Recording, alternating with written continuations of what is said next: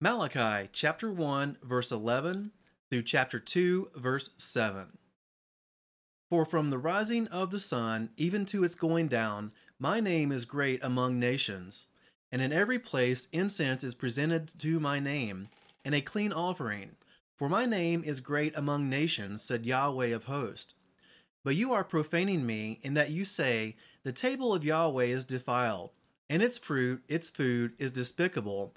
And you said, oh, what weariness! And you sneered at it, said Yahweh of hosts.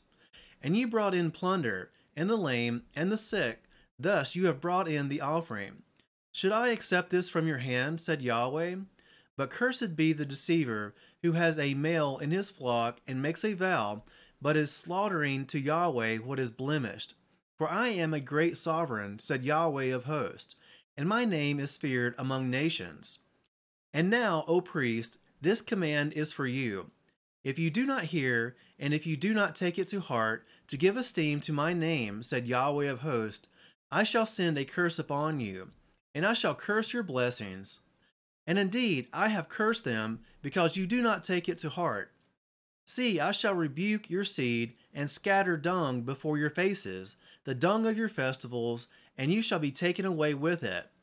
And you shall know that I have sent this command to you, as being my covenant with Levi, said Yahweh of hosts. My covenant with him was life and peace, and I gave them to him to fear. And he feared me, and stood in awe of my name.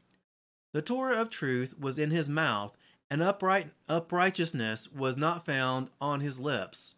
He walked with me in peace and straightness, and turned many away from crookedness. For the lips of a priest should guard knowledge, and they seek the Torah from his mouth, for he is the messenger of Yahweh of hosts.